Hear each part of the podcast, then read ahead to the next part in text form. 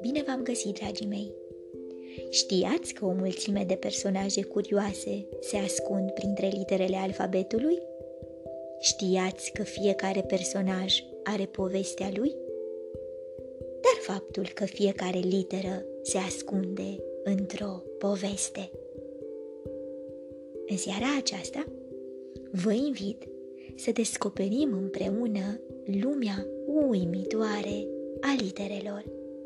Din cufărul meu cu povești, am ales pentru voi povestea Litere pictate și povești fermecate, scrisă de Claudia Badiu, cu ilustrații de Iulia Purlac, editată de editura Nomina. Sunteți pregătiți de o nouă aventură? Haideți să pornim! A fost odată ca niciodată. Așa încep toate poveștile. Toate poveștile sunt fermecate, țesute cu fire magice. Ele aduc bucurie acolo unde apar. Poveștile sunt bucăți rupte dintr-un covor fermecat, care ne duc în cele mai îndepărtate colțuri ale imaginației. Printre povești, printre cuvinte și personaje, se ascunde spiridușul poveștilor. El a fost văzut pe lângă forma literei A. Spiridușului îi place foarte mult să colecționeze obiecte purtătoare de povești. Se plimbă prin pădure și adună ghinde năstrăvane, alune amuzante, frunze povestitoare, ciuperci visătoare și afine aventuriere. Spiridușul poveștilor ascultă cu atenție poveștile tuturor, apoi le scrie și le încearcă pe fiecare. Are un costum special pentru a pleca în interiorul fiecărei povești. E năzdrăvan spiridușul nostru? Ați vrea să auziți unele dintre poveștile culese de el din pădurea fermecată? Dacă da, vă invit să ne continuăm minunata călătorie în lumea fermecată a literelor. În acea parte a pădurii fermecate, acolo unde macii roșii strălucesc în lanurile nesfârșite de grâu și izvoarele cristaline se rostogolesc curajoase printre stâncile munților, există un dărâm de legendă.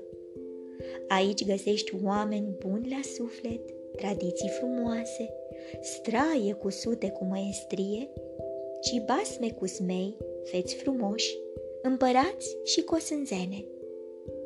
Acum e timpul să-l cunoașteți pe Flăcău. El poartă cu mândrie straiul popular și merge voios prin pădure. După o încălcitură de rădăcini în forma literei Ă, el a văzut mai multe păsări neobișnuite. Una dintre ele l-a privit pe flăcău și a grăit cu glas omenesc. Ajută-ne să găsim ceva de mâncare, flăcăule, și nu o să-ți pară rău. Flăcăul, bun la suflet, a alergat la cea mai apropiată casă, zicându-și în sinea lui, Ce găinușe colorate! mai și vorbesc pe deasupra. La întoarcere, feciorul i-a servit o mână de boabe de grâu. După ce au mâncat, păsările i-au spus Mulțumim, flăcăule! Noi suntem păuni fermecați și o să-ți răsplătim bunătatea dăruindu-ți câte o pană colorată. Flăcăul a primit penele, le-a mulțumit păunilor și a pornit vesel pe potecă în timp ce fluiera un cântec și își aranja, mândru nevoie mare, penele la pălărie. Dacă depănăm mai departe din caierul poveștilor, aflăm că, de mult, pe tărâmul de legendă cel plin de povești, trăia un flăcău vretnic. Fiind cel mai mic dintre frați, i-au spus Preslia. Într-una din zile, Prâslea și-a strâns într-o bocceluță câteva lucruri. și a plecat în lume.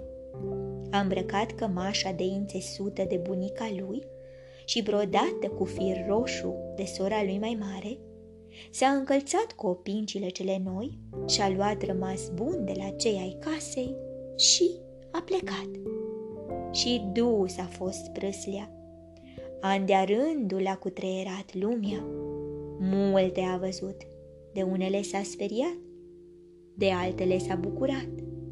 Multe a învățat, pe unele le-a uitat, pe altele le-a ținut minte. A navigat pe mări furtunoase sau liniștite, a văzut munți înalți cu crestele albite de zăpadă veșnică, a cutreierat câmpii nesfârșite și păduri întunecoase. Însă, într-o zi, și-a amintit de casă. Prâslia s-a întors atunci grăbit către locurile dragi, unde a crescut și a copilărit. Ajuns aproape de casă, nerăbdător, s-a cățărat pe o scară învelită în flori, care semăna cu litera I din A.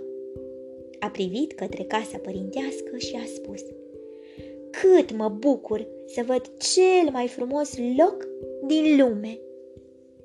Dragii mei, vă provoc să vă imaginați și să-i desenați pe spiridușul poveștilor, pe plăcău și pe prâslea, alături de cele trei litere A, E și I din A. Până data viitoare, când ne vom continua minunata călătorie, vă urez somn ușor, vise plăcute, îngerii să vă sărute. Pe curând! thank you